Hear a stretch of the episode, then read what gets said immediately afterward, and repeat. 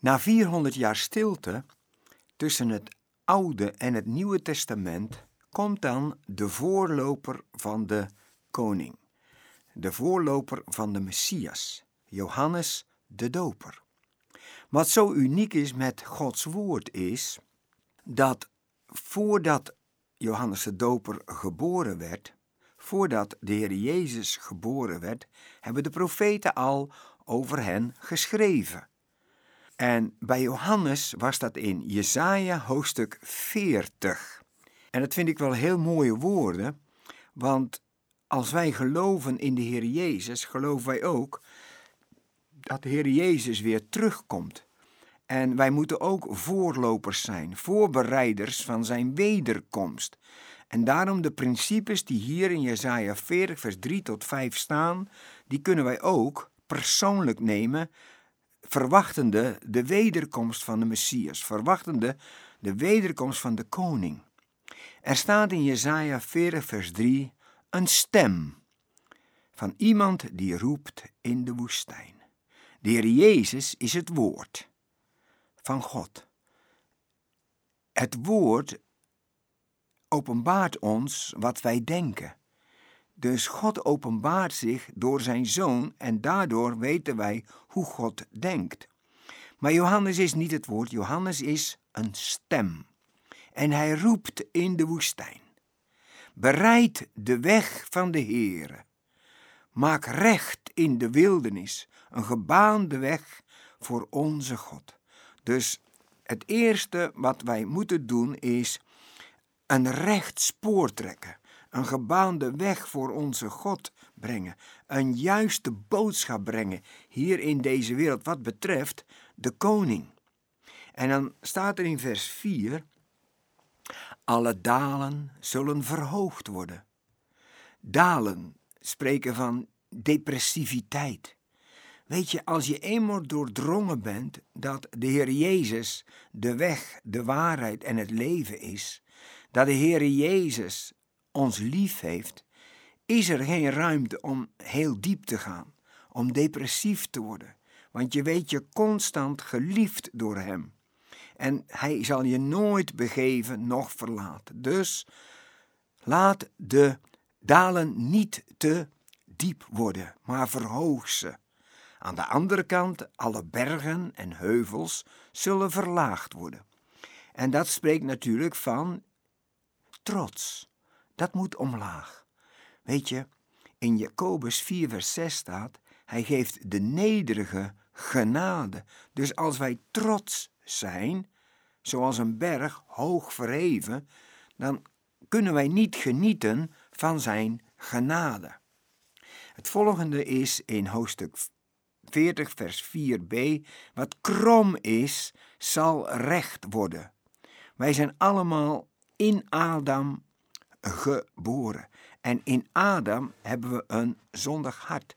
En denken we krom en doen we krom.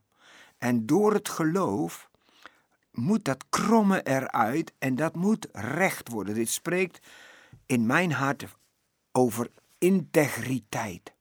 Laat ons ja ja zijn, ons nee nee. Alles wat krom is in ons moet recht worden.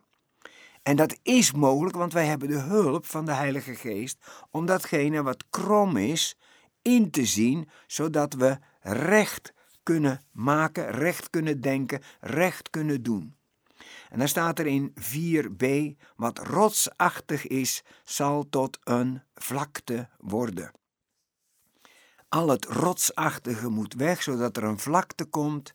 Eh, de voorloper moest voor de koning uitlopen om de steentjes van de weg af te halen, de rotsen weg te halen, de kuilen op te vullen, zodat de koning een gebaande weg kreeg, een vlakte voor zich kreeg.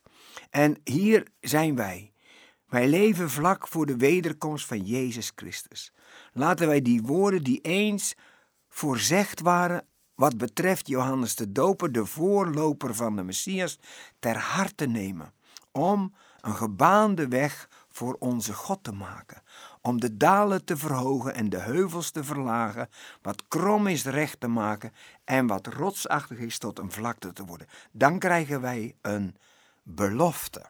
En die belofte die vinden we in Jesaja 40, vers 5.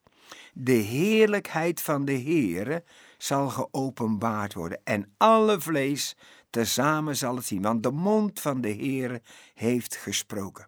De heerlijkheid van de Heere zal geopenbaard worden. De heerlijkheid van de Heer is de glorie. De heerlijkheid van de Heer is het belangrijkste onderwerp van de Bijbel. Op een gegeven moment zegt Mozes: Laat mij uw heerlijkheid zien. En daar gaat het om. The glory of God. De heerlijkheid van de Heere was met het volk in de woestijn. Overdag als een wolkolom, s'nachts als een vuurkolom. De heerlijkheid van de Heere was later in de tabernakel. De heerlijkheid van de Heere was in de tempel. Zelfs de priesters konden niet werken, want de heerlijkheid van God vulde de tempel. Uiteindelijk kwam de heerlijkheid in zijn zoon, de Heer Jezus. Maar het goede nieuws, het heerlijke nieuws, wat ik vandaag kan vertellen, is dat de heerlijkheid van de Heer in ons is, zegt Paulus in Colossense 1, vers 27. Christus in u, de hoop der heerlijkheid. Voor alle gelovigen mogen wij weten dat Gods heerlijkheid in hen woont. En die komt eruit, die wordt geopenbaard. En dat is zo belangrijk. Waar jij bent, daar is de heerlijkheid van God. Waar jij bent, mag jij zijn licht en zijn leven verspreiden. En het zal geopenbaard worden. Wat heerlijk om een deel te zijn van de oplossing. Wat heerlijk om een deel te zijn van de wederkomst van Jezus Christus. Om een voorloper te mogen zijn. Johannes de Doper heeft zijn taak geheel vervuld. Hij was de eerste persoon die reageerde op de komst van de Messias. En dat vind ik zo heerlijk, dat we na mogen denken, nu de kerst weer komt, dat de eerste persoon die reageerde op de komst van de Messias was het ongeboren kind. In zijn moeder Elisabeth sprong hij op van vreugde toen Maria in hun huisje kwam. Dit vertelt mij. Er is leven voor de geboorte. En Johannes reageerde op de komst van de Messias. Dat maakte hem blij. Laten we blij zijn, want in vreugde ligt onze kracht. Ja hoor, het is waard om de weg te banen voor zijn wederkomst. Jij, u mag meedoen. Dat is toch wat dat er 400 jaar stilte is. Onthoud altijd dat God nooit slaapt noch sluimert. En ook al is het stil in jouw leven, God is toch aan het werk. En die 400 jaar tussen Malachi en Matthäus is God aan het werk geweest om alles voor te bereiden. En er staat iets heel moois dat de Heer Jezus, hij kwam in de volheid van de tijd. Voor de komst van de Heer Jezus was Pax Romana daar. Er was vrede, menselijke vrede in de wereld. Er waren wegen gebouwd. Er was één taal. Er is in de geschiedenis geen betere tijd geweest dat de komst van de Heer Jezus klaar was. En dat vind ik zo heerlijk. Er is een tijd voor alles onder de zon. En ook al leven nu in een moment dat er niets gebeurt. God is toch aan het werk. En op de juiste tijd zal Hij je tegemoet komen. Op de juiste tijd zal Hij je helpen. Na 400 jaar raakte een ouder stel in verwachting. Zacharia betekent God herinnert. Elisabeth betekent de Heere heeft zijn eed gegeven. Er is maar één Elisabeth in de Bijbel. En op hogere leeftijd raakte zij in verwachting. Dit vertelt mij dat er veel voor dit kind gebeden is. Jaar in, jaar uit. Toen Elisabeth Maria in haar huisje kreeg, werd de belofte bevestigd voor Maria als jong meisje van een jaar of 15, 14. Want Elisabeth roept uit: De moeder van mijn Heer. Elisabeth erkende de moeder van mijn Heer, erkende in de vrucht van Maria haar meerdere. De moeder van mijn Heer is in mijn huisje gekomen. En van binnenuit kreeg zij een reactie van Johannes, die nog in haar schoot was. Dat is heel uniek, want die Johannes de Doper, daar staat over, hij was groot voor de Heer in Lucas 1, vers 15.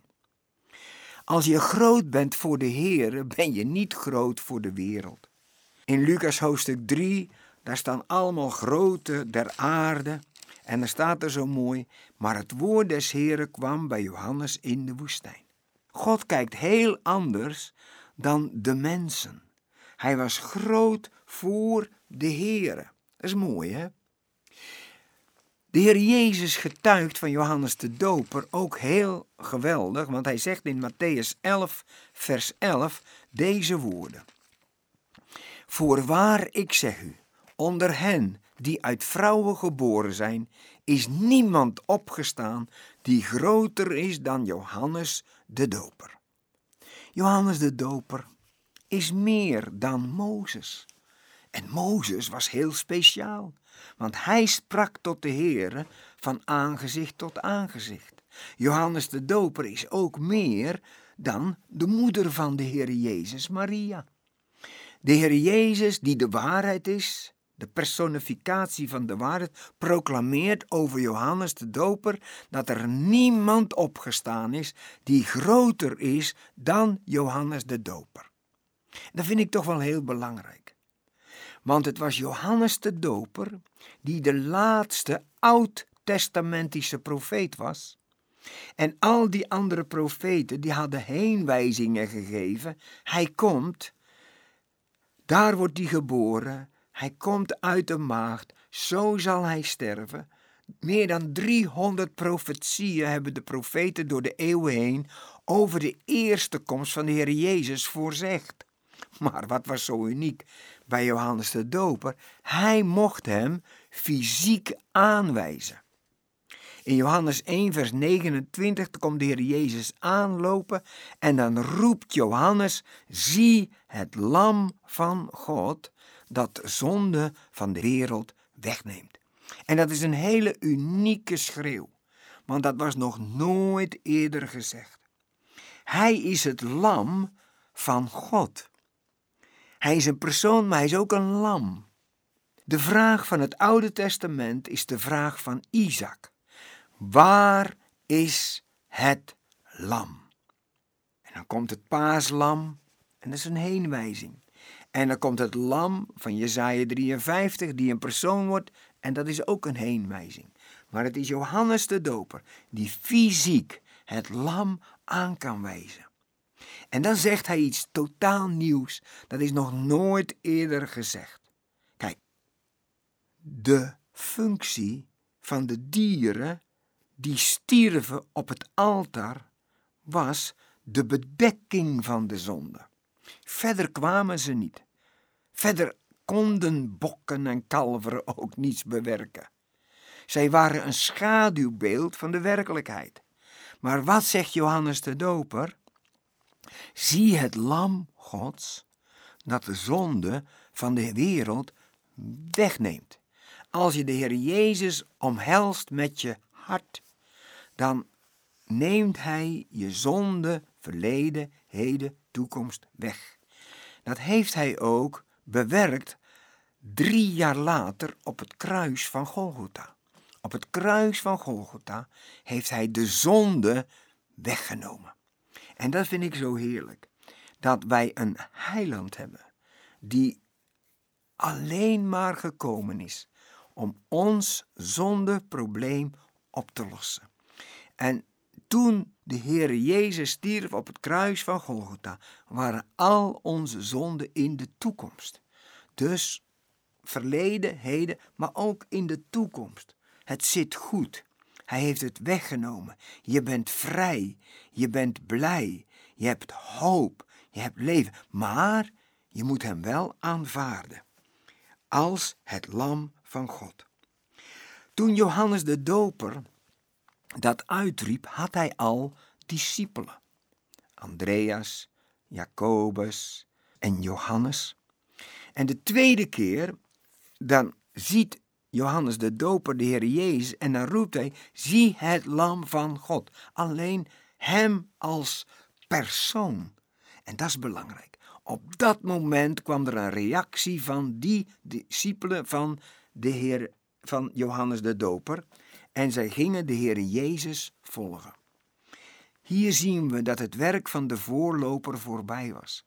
De waarheid, de werkelijkheid was gekomen en Johannes de Doper verloor zijn volgelingen, maar dat gaf hem vreugde. Hij was alleen maar een teken naar de Heer Jezus toe. En toen hij zijn discipelen kwijtraakte, was er vreugde in zijn hart. En dat is ook onze opdracht om een signpost te zijn, om mensen te wijzen als een pijl. Alleen maar daar moet je wezen. Je moet naar de Heer Jezus. Hij is het lam van God. Volg hem als een persoon. En je zult ontvangen vergeving van zonde en een leven in overvloed.